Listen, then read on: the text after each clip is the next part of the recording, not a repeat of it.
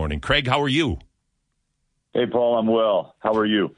Doing great. We're this is you know you're you're our inaugural guest on our comeback show, Craig. You and I talked back in 2018, but we've been off the air for 204 weeks uh, because of COVID and uh, the station we were on closed down. So we uh, are able to link up with the new sports station here in, in Edmonton. So you're you're it, man. You're you're man. I'm I'm honored. I, so this is the uh, the the kickoff show of of a whole new era. A whole new era, and you, you're the guy that gets to lead us off. So we're really thrilled, and thanks so much for making time to join us today.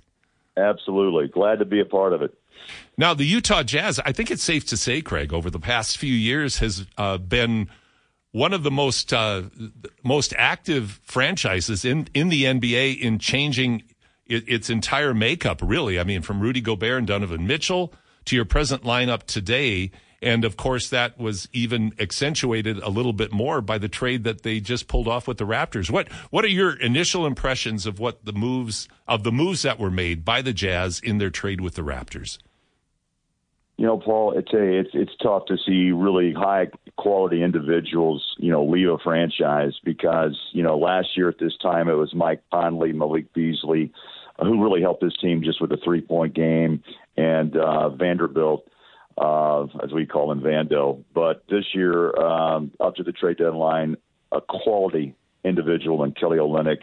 Uh, two guys I really you know liked a lot was Ochai Agbaji, who you're going to enjoy uh, just a, an absolute high level athlete who's learning his way uh, to become an NBA professional. And then uh, Simone Fontecchio, who was uh, uh, just a second year pro, but a 28 year old from uh, Italy who um, had a chance to play for Danny Ainge in Boston, but decided to stay back in Italy and play in the Euro Leagues in 2016 and then joined the Jazz. When Danny, here's the key Danny Ainge is uh, the, the the man behind all these moves. And Ryan Smith, Paul, is the new owner of the Utah Jazz. Uh, the Larry Miller family uh, decided to sell a, a couple three years ago, and Ryan Smith and his wife Ashley stepped in and uh, bought the franchise, and then brought Danny uh, out of semi-retirement basically to say, "Hey, help me direct."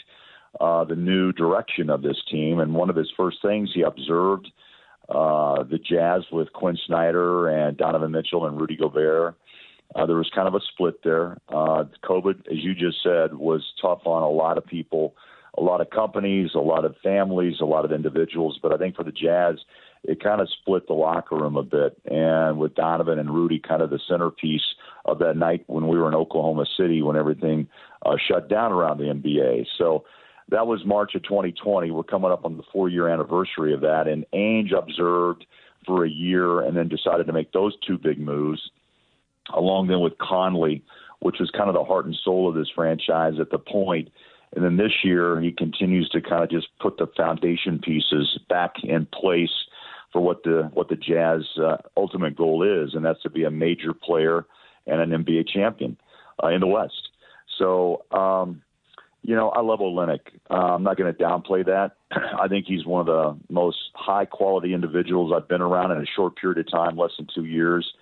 Uh, but you know, you know when you have a pro's pro, and that's who uh, Kelly O is. We had a lot of fun with with Kelly. My partner, Big T, Thurl Bailey, who played at North Carolina State. With Jimmy oh, what a great name! I, I just, I'm an old guy, by the way. so, you know, like he's in the middle of my viewing but uh, I love yeah. the name Thurl Bailey.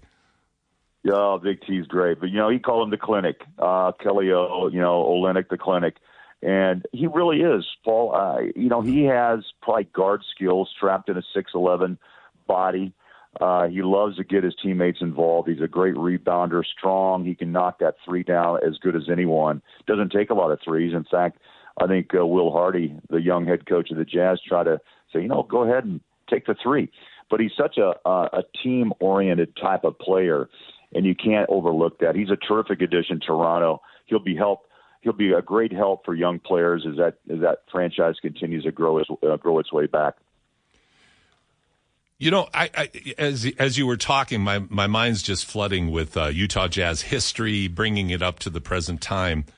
But but tell me about now the new reconstructed uh, Jazz lineup. You have one of the great players, and I think doesn't get enough attention in Markkanen, uh, who's just mm-hmm. a, a, phenomenal player, I, I, believe. But but talk about the team as a whole. You've got a young head coach. You've got Danny Ainge putting his uh, put you know putting his mark on the on the franchise as he tries to rebuild towards that goal. And rebuilding's tough in any pro sport. It's really really tough. Danny has a history of being able to put great lineups together. His uh, basketball IQ is off the charts. So tell tell me about your thoughts and reflections about this new reconstructed lineup and the direction it's going. Uh, Paul, he has a, a bucket full, not a pocket, but a bucket full of future first round draft picks between 24 and 2029. Uh, it's just going to be amazing to see how he uses those in this process. Um, Collin Sexton. I'm going to start there with the with the guard line of Dunn and Sexton. Uh, Kris Dunn's trying to reinvent himself back to who everyone thought he would be uh, coming out of Providence, and he's a terrific defender. I think he's finally realized that's who he is. He's not going to be an offensive threat every night, but if he can give you 10 points, it's a, it's a real bonus. The other part of the equation is are the Jazz settled in on Collin Sexton at the two spot? I think he's helped himself by being able to be coached by Will Hardy, and he's open to it. Uh, they're very uh, aggressive with each other, but in a good way. Collin had to understand he had to pull the reins back and just couldn't play as out of control or as physical as he wanted to. And I think Sexton's made big steps in that regard. John Collins was a new guy the Jazz brought in from Atlanta, and he had struggles early, but he's starting to understand uh, the Will Hardy system and that you have to play defense or you don't get on the floor. And then you get to Markkanen, who just man has blossomed, All Star last year.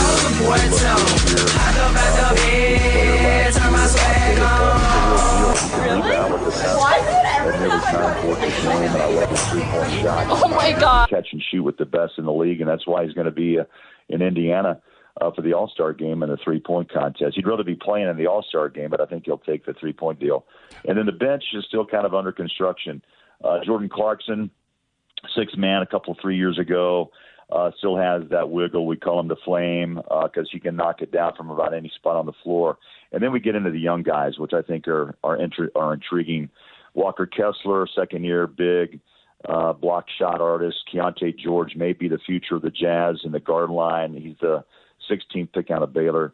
And so they must have felt very confident, Paul, with him. And I like the way he plays. And in fact, the last 10 games, he seems to have pushed through that, quote, rookie wall. But he seems to be coachable. He's hungry. He's um, a young player who just, uh, you know, eats up tape and film on his opponent. And he's a gym rat. So I think that fits the Danny Ainge profile, to be honest no, with yeah. you. And and then we'll just kind of wait and see what, where he goes with uh, the rest of the guys. The Taylor Hendricks that he picked at number nine last year, and then um, uh, Sensabaugh, the young kid uh, out of Ohio State who was injured uh, just late in the season but can shoot the three. So there's some pieces here, but I think they're going to use these last 29 or so games to really evaluate uh, the rest of the way until they make some big decisions in the excuse me in the off season. So it's going to be fun to watch. You know, it's rebuilds. You want them to happen overnight, but as you know, it doesn't happen that quick. It takes time. Takes it takes a long time to build a house. Uh, we're talking with Craig Bolerjack, the KJZZ Jazz play-by-play announcer. You know, I'm an American. I've lived in Canada since 1986, uh, Craig, but I still I've still never adjusted to the Z for the Z that they use up here. So, so, so it's so uh, uh we're talking with Craig. Uh, now, now, Craig, I, I got to, I've got to talk on Markkanen because uh, not this past season, season before, uh, we had the uh, Jazz in the first exhibition game come to Edmonton, Alberta, and play against the Toronto right. Raptors. What I couldn't get over wasn't just Markkanen's skill set, which of course is what you measure a basketball player by, but how big the guy is. I mean, oh, he's a yeah. big guy, and his that that that ability to catch and shoot and put it on the floor and play back to the basket. And he's really tough. Uh, it, it, it, he's a tough, hard-headed competitor, isn't he? Yeah, he he uh, he takes this game as serious as anyone that I've been around, and he's in his seventh year, Paul, as you know, and they call him the finisher because of his Finland Finnish background. the finisher really fits him well, honestly. But you know, he uh, he is big, seven footer, two thirty, great feet. Um, you know, he's coachable. He still, ha- I still think, honestly, and not just because I sit, you know, alongside T and call games, but I think he still has more and, and you know more left to improve. Um, Hardy works with him a lot on just where to put the ball on his hip when he turns. Sometimes he gets, you know, he turns it over uh, because he's so big. You know, players on a smaller size come in and try to take it out of his, uh, you know, hip pocket. But I, I just think he's uh, a great, better rebounder than I ever thought. And you know what, Paul? When they parked him in Chicago and in the early days of his career, all they did was put him in the corner to shoot threes. He's, gosh, I'm glad that he was able to, you know, his game has expanded and he's proven uh, the three level scoring ability that he has. Good mid range. He's strong on the offensive boards to put it back up and in. Good defensive rebounder. Good outlet passer. And again, the three ball is everything in the NBA, as you know. That's where it's at three, the, the power of the three. And if you can step out as a seven footer or a trailer like Nowitzki, uh, and you know what? He was compared to, to, to Dirk not long ago uh, by one of our head coaches, uh, one of the opponents. I can't remember if it was uh, about two weeks ago, and we were all sitting there like, wow, that's what the opponent sees on a nightly basis. And it gives you kind of a great insight when the opponent actually defines who they need to, you know, put on their on their list on their defensive watch list. But uh, Dirk was incredible and, and totally changed the game as a seven footer with the three ball. And Markkanen has a lot of those same skills and maybe even a, a little bit more athletic than Dirk. Uh, Dirk kind of slowed down late in his career with the knees and ankles, but you know who who doesn't, right? But uh, Markkanen right now is at the height of his career, and just uh, I, I would put him uh, as an athlete uh, who's a seven footer who can play all three levels offensively.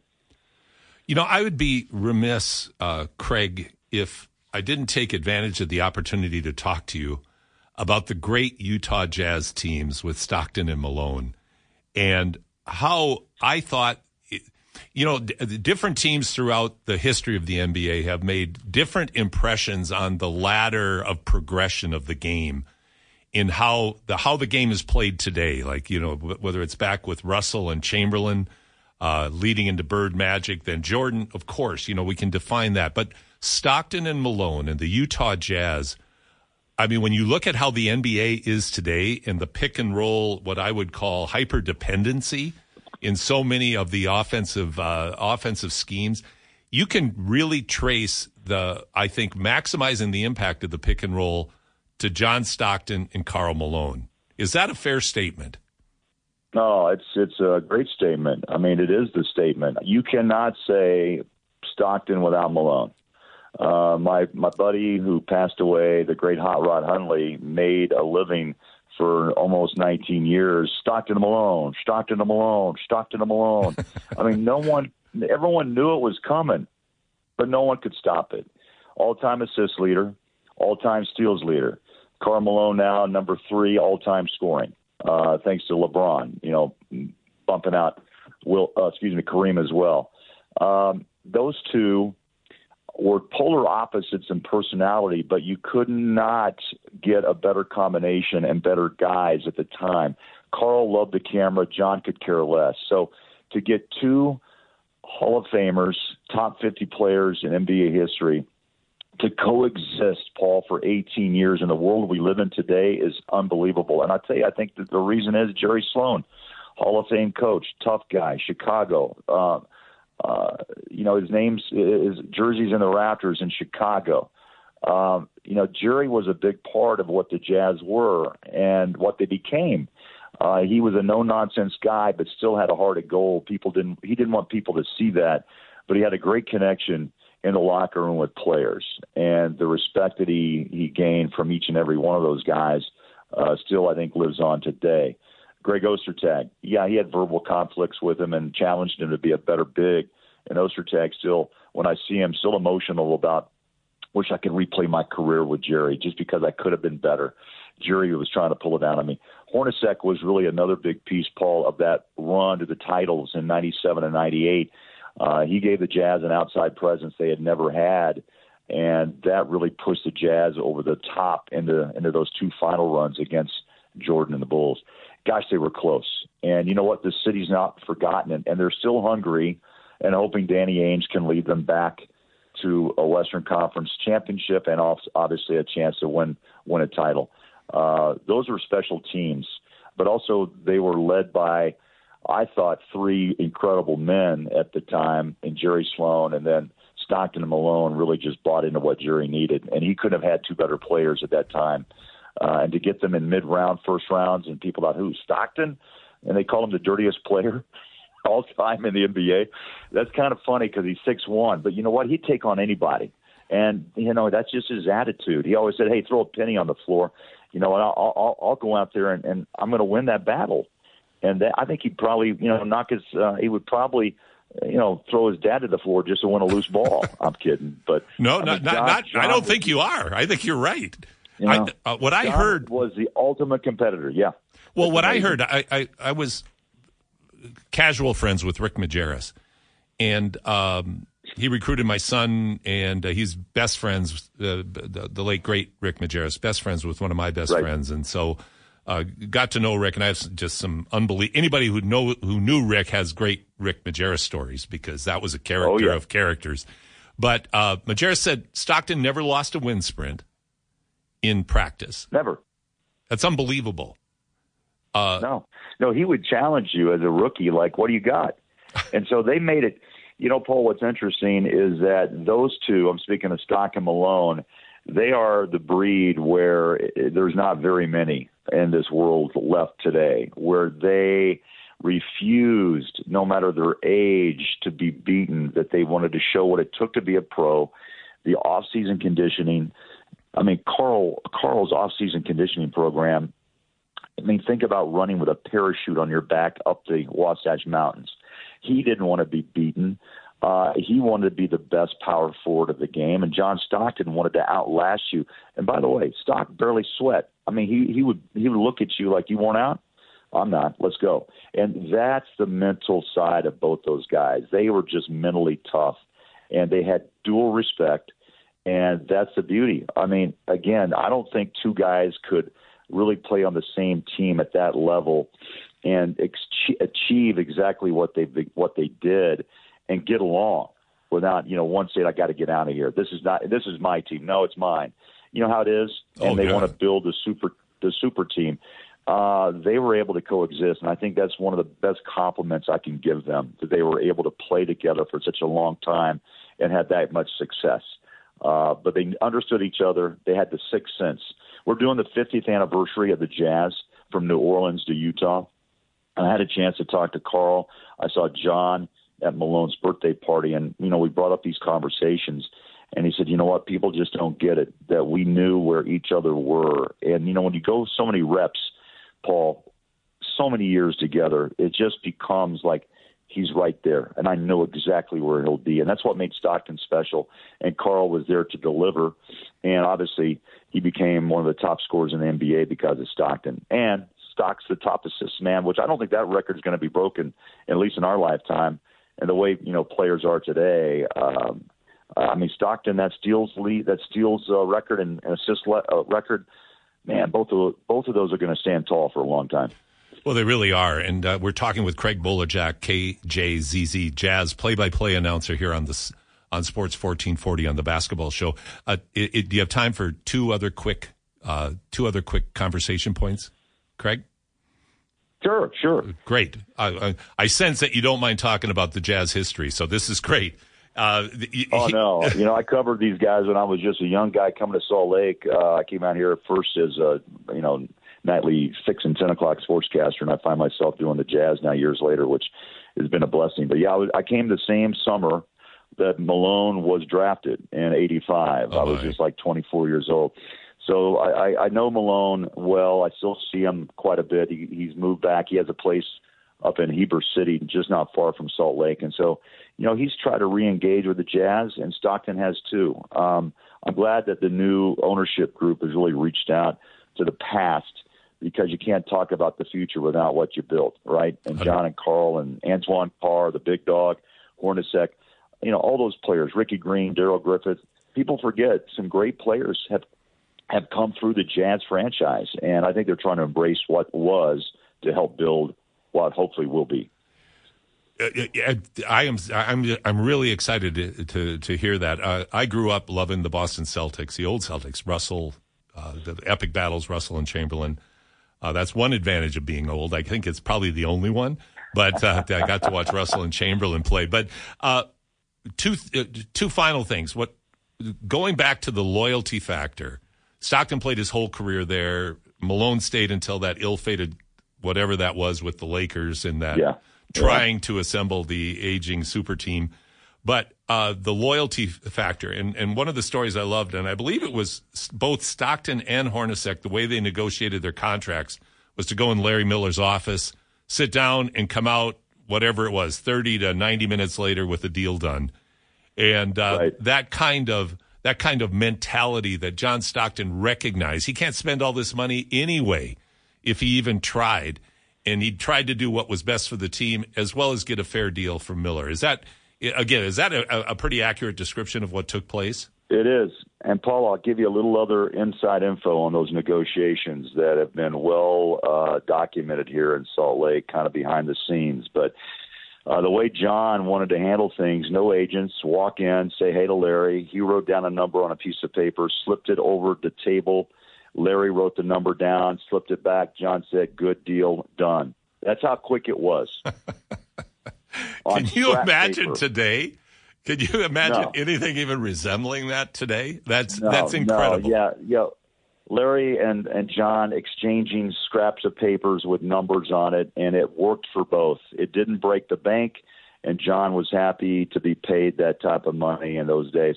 Um, John, I'll tell you another story. I know you got to run, but just by chance, when I first got married and John married Nada, we happened to live next door to one another for about a year uh, in these uh, condominium, uh, single, you know, it, it, there was space between yards and stuff. But I'd see John, I'd see Nada, and, and, and my wife would see Nada. Uh, and one day John knocked on my door and said, Buller, that contract I got, we're moving. I said, I figured you would. So, you know, that that was part of the deal when he when he finally realized he was going to be a, a, a major player with this franchise, and that everyone in the league understood that a guy from Gonzaga, much like Kelly O, Kelly Olynyk, that place just punched out have punched out just incredible basketball players. And John, I don't think he felt like uh, when we talked to him about the 50th anniversary, he didn't think he'd last training camp. And look what what he became. I mean, it's amazing. So he never took anything for granted, and the money wasn't. Maybe it was important. Let's not be. Yeah, honestly, everybody wants to be paid, but John wasn't over the top with that. He wanted to be the best at his craft be paid fairly. And I think you know that's the beauty of Stockton too, and Karl Malone. They, they again, you go back. Larry handled them like sons in a way. Larry Miller and Jerry Sloan was the big father in this whole thing. I know it sounds crazy, but it doesn't happen often that you get a coach that is able to communicate and get that type of play from two great players, and all three are Hall of Famers. It's it's really a great story. It's a fantastic story and and and one that will never probably be repeated. So, final well, and unfortunately we do have to run, but one final question. Uh, Bryon Russell, uh, we had a pro league up here in Edmonton uh, that we were part of. It was one of the many failed, I call them the white crosses on the basketball highway of failed minor league basketball leagues. Uh, right. we had one, the IBL.